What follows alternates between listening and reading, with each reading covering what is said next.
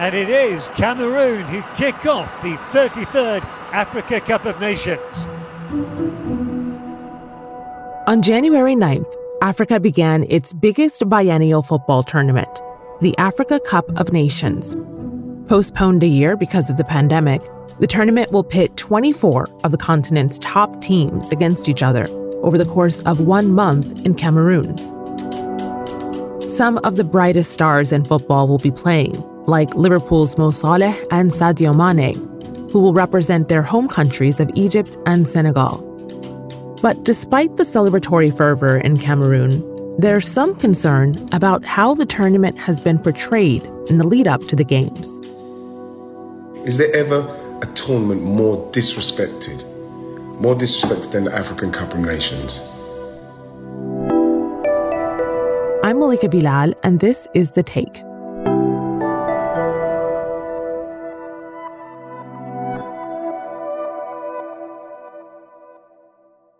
Why is this tournament constantly, constantly getting so much flack? And that's Ian Wright. He's a former English football or soccer player. Now he's a sports pundit for channels like the BBC and ITV. And this social video he recorded really struck a chord. It was viewed hundreds of thousands of times each on TikTok and Instagram. And his commentary got write ups in major news sources, from Reuters to ESPN. So on Thursday, shortly before the Africa Cup of Nations began, we called up someone who'd been following the tournament prep to see what she thought. My name is Usher Komugisha, and I'm an African football journalist. I want to start off with this TikTok video that's been making its way around. It's from former England player Ian Wright. And in it, he asks whether there's any tournament more disrespected than the African Cup of Nations or AFCON. So, for listeners who might not be following, is he right?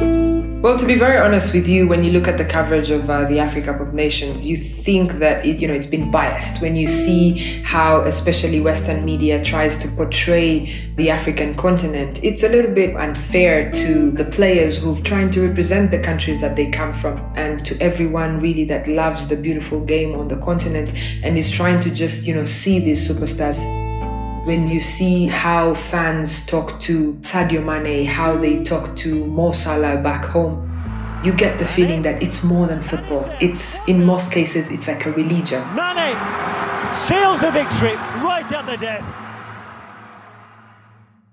I was in Dakar about three weeks ago and seeing all these graffiti uh, images on the streets of Dakar of Sadio Mane and seeing how people love him and how, you know, how, how much it means for a player like that to play at the highest level on the continent. It just gets you emotional.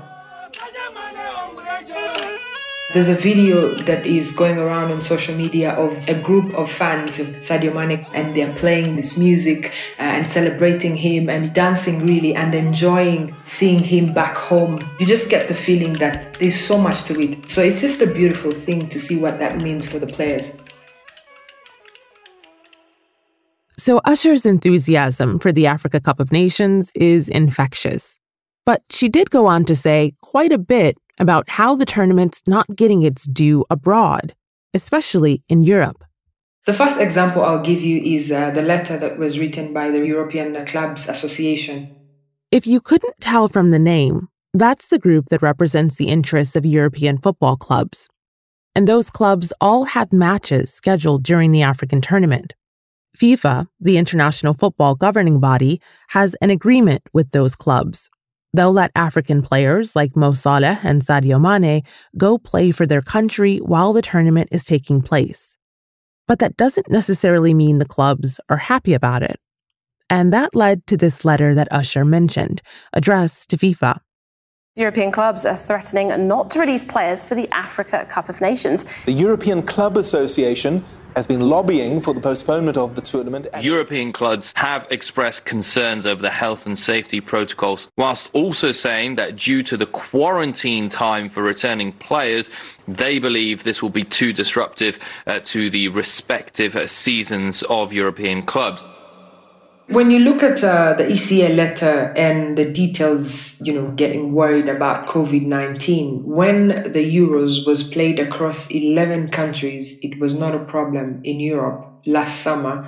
And now it's a problem that the Africa Cup of Nations is played in one country in Africa. I think that's hugely unfair to the African continent. Think a better attitude really has to be financed or created towards uh, the African continent in the general grand scheme of things. The letter led to rumors that the tournament would be canceled, which didn't pan out. But it wasn't too popular with the Confederation of African Football, or CAF. Here's the organization's Secretary General. There is an association that says European clubs are not going to release players. As far as I know, they are not the employers of these players because players have individual contracts and the release of players is dictated by FIFA regulations. Besides COVID, clubs may have had another motive for wanting the tournament postponed. According to FIFA rules, any player selected by their home countries should have been released by the club 13 days before the tournament began. That's meant to give them time to practice with the national team. That deadline would have been on December 27th, but the Premier League, England's highest level of club football, scheduled some pretty big and pretty lucrative games after the Christmas holiday. From a Premier League point of view, Liverpool played against Chelsea. That's a very big game. Liverpool were thinking we're going to lose our two best players in Sadio Mane and Mo Salah. Uh, Chelsea were going to lose their best goalkeeper, Edouard Mendy, who, by the way, has been shortlisted for the best goalkeeper for the FIFA the Best Award. Yes, I understand where they're coming from, but it's this is not something new. Since 1957, the Africa Cup of Nations has been played every other year in January and February. The exceptions to that were 2019, when it was held in the summer in Egypt, and last year, when the tournament was postponed because of COVID. Originally, the plan for this edition of AFCON was to continue the trend and hold it in June and July. It's an emptier time in the calendar for international players. But there's a pretty big problem with that plan the weather. The truth of the matter is, the continent is huge. In North Africa, in June, July, it is like summer in Europe and perhaps the USA. However, in June, July, it's winter in South Africa, for example. If you say June, July in Cameroon, it's the rainy season. And I mean rainy season floods, like some people are perhaps losing their lives. But they have to understand, they have to understand that it is what it is. There's nothing much we can change about the weather. So I think that people have to be more open minded about the continent. And I think this is a call really for them to um, understand that Africa is unique. It's not Europe, it's not North America, it's not South America. It is Africa. It is what it is. And people need to embrace it the way it is. In the end, FIFA compromised on the regulations. It said clubs could hold on to players until January 3rd instead of releasing them on December 27th so they could play some of those high profile club matches. But the whole incident spurred a lot of conversation about attitudes in Europe towards African football. In the weeks that followed the letter, some members of Europe's football community came out to defend the Africa Cup of Nations, to explain why it was so important that the clubs let players go and to support players who were being pitted between club and country, like Ian Wright. There's no greater honour, none, as a sports person, than representing your country. The coverage is completely tinged with racism, completely tinged. And Patrick Vieira, a former French player born in Senegal who now manages a British club team. If there were more coverage on that competition, I think people will understand more how important it is for the African continent. Another defense came from Sebastien Haller, a player for the Dutch club team Ajax. Usher told me how he reacted when a Dutch newspaper asked whether he'd choose to represent his home country, the Ivory Coast, or stay in Europe to play club games. He came out and said, How can you ask me if I will go to represent my country? It's an honor When you wear that jersey and you sing the national anthem, you're representing millions of people back home. And it is serious business.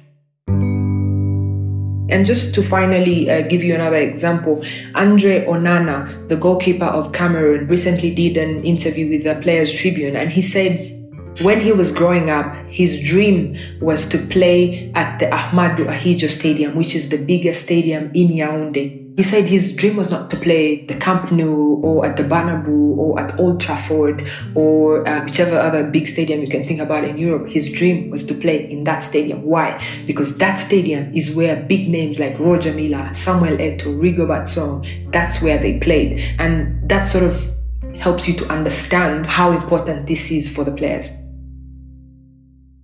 So here is something that my producer and I didn't know before we started looking into this topic. And it's that AFCON actually predates its European counterpart tournament. The African Cup of Nations started in 1957. Now, I know that you weren't there when that happened, but what do you know about what it looked like and how it's evolved since then? The Africa Cup of Nations first edition took place in 1957, and uh, that tournament was held in Khartoum. The first teams that took part were Egypt, Ethiopia, and Sudan. At the time, South Africa was expected to take part, but there was uh, a ban on them because of the apartheid regime. So it was just three teams and this came at a time when Africa was trying to come together. It's a time when countries were trying to get independence. For when this day is over, Accra becomes the capital of Ghana, an independent nation with progress towards independence has been a model for all to see. So one more African country becomes a sovereign state. So the leaders at the time, your Kwame Nkrumah's, uh, trying to say, how can we use sports to bring the continent together and basically have a continent that is united. And as more African countries gained their independence, the tournament expanded too. And uh, when you see the growth of the tournament, so then you had eight, and then you have 16 teams, and now it's down to uh, 24, which is almost 50% of uh, the continent. This year, the Africa Cup of Nations has a couple of new attendees the Gambia, and Comoros are both participating for the first time. As it's grown, the Confederation of African Football has often had quite an up and down relationship with FIFA, one that reflects the uneven playing field in the sport. I'll go back to the time when Sepp Blatter was uh, the president at FIFA. Sepp Blatter, if you don't remember, led FIFA from 1998 until 2015, when he stepped down in scandal. Today, the most powerful man in soccer walked away. Sepp Blatter resigned as head of the world governing body as most of his top lieutenants face bribery and corruption charges. For all his downfalls and problems at FIFA, there was always a feeling that he had the interests of the African continent at heart. Especially, you have to give it up to Sepp Blatter for at least finding a way for Africa to host uh, the World Cup in 2010. Here's Blatter talking about that World Cup in the months before it was held. There was a lot to do and to change and to convince people in our organization of football, FIFA, that one day they will accept that we will give back something to Africa, Africa that has given so much, not only to the world, but to the world of football also the more you think about it, how exactly is it possible that it took until 2010 for a tournament that has always been hosted since 1930 for Africa to host a first? Like, as they say, it's unbelievable that it took us that long. Now, moving on to the current relationship between FIFA and CAF, I feel that there's a bit of disrespect. After Blatter's tenure, former CAF leader Issa Hayatou stepped in as acting president. By 2016, he was replaced by Gianni Infantino, who heads FIFA now. I think that honestly, Infantino has to rethink his attitude towards the African continent when you look at, for example, the CAF presidency. Infantino came under some fire during the Confederation of African Football elections last year. He personally traveled across the continent to visit the contenders for the CAF presidency encouraging all of them to drop out in favor of other positions. The only exception was the South African billionaire Patrice Motsepe, who eventually won the gig in an uncontested election. He never does that on any other continent. Why was he doing that in Africa? Why is he directly interfering in everything that's happening on the continent? Motsepe is nearly a year into his tenure. Usher says she's waiting to see what he'll do for African football. But one move he's already made is to stand behind a controversial Infantino policy to consider holding the World Cup every two years rather than every four. It's a move that would be incredibly profitable for FIFA. When you look at Infantino fronting a World Cup every two years, it's unfair. It's unfair to say that uh, you want the World Cup to happen every two years. One, because the Africa Cup of Nations is already happening every two years. So what does that mean for the continent if we're going to have a World Cup every two years? It's not good for the Africa Cup of Nations. But also secondly, Infantino is fronting money He's fronting money as uh, a way to say you're going to have more money if you play uh, a World Cup every two years. But what about the players?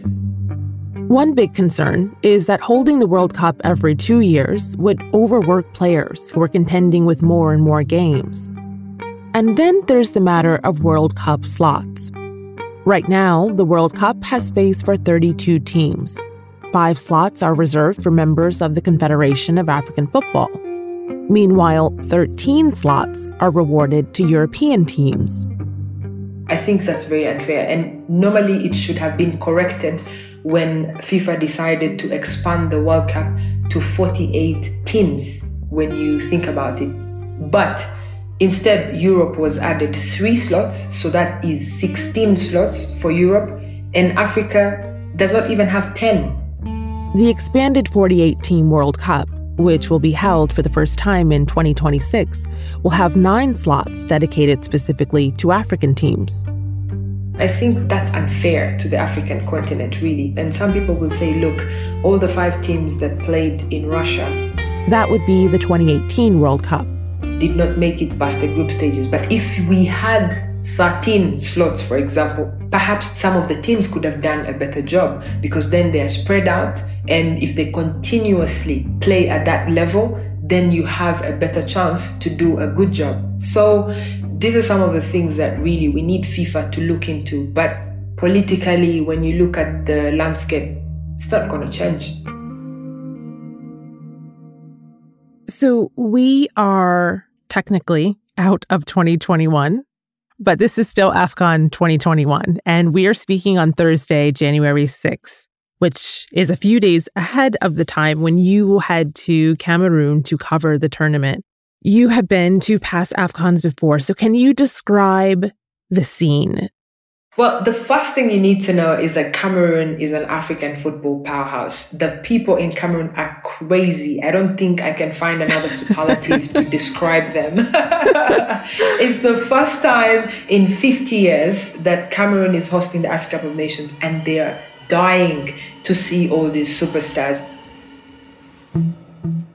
Can you imagine if every day you watch, you know, Mo Salah, Sadio Mane, Riyad Mahrez, Edward Mendy, you watch these guys on television and now you can see them in the stadium. So that excitement is already there. And just to give you more context on that, before the tournament, around December of last year, only 1% of Cameroonians were vaccinated mm. for COVID-19. But CAF and the local organizing committee said for anyone to try and attend the games, you should be vaccinated, at least one dose, and you should have a negative PCR test result. Hello, the entire Cameroon is running to the hospitals. What an incentive. yes, to make sure that they get vaccinated, you know.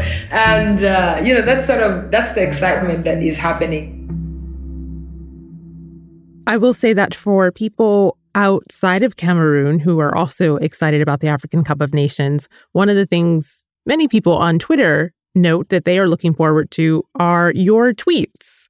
So we have a month of matches ahead of us. What are you most looking forward to? What should we look out for? Well, there's uh, so many subplots there in the tournament There's going to be, for the very first time, a female center referee at the tournament. It's incredible. It's a big step for Salma Mukansanga, who is uh, from Rwanda. Uh, for her, you know, to be officiating at the biggest tournament on the African continent is huge Yes, for her as a woman, for Rwandan women, for African women, and also really women referees across the world. Uh, but also, it's incredible to note about the coaches. For example, you have 15 African coaches on the continent coaching the teams where they come from. It's a huge sign and symbol to show that more and more national federations are trusting uh, African coaches to do the job. In the past, it's always been a lot of French and Belgian coaches, but now there's more confidence with the locally best uh, coaches. So, just so many stories around uh, the tournament that are very exciting. And that's The Take. This episode was produced by Negin Owliaei with Ruby Zaman, Alexandra Locke, Priyanka Tilve, Nay Alvarez, Amy Walters, and me, Malika Bilal. Tom Fenton is our story editor. Aya El Milek is our engagement producer. Alex Roldan is our sound designer. And Stacey Samuel is our executive producer. We'll be back.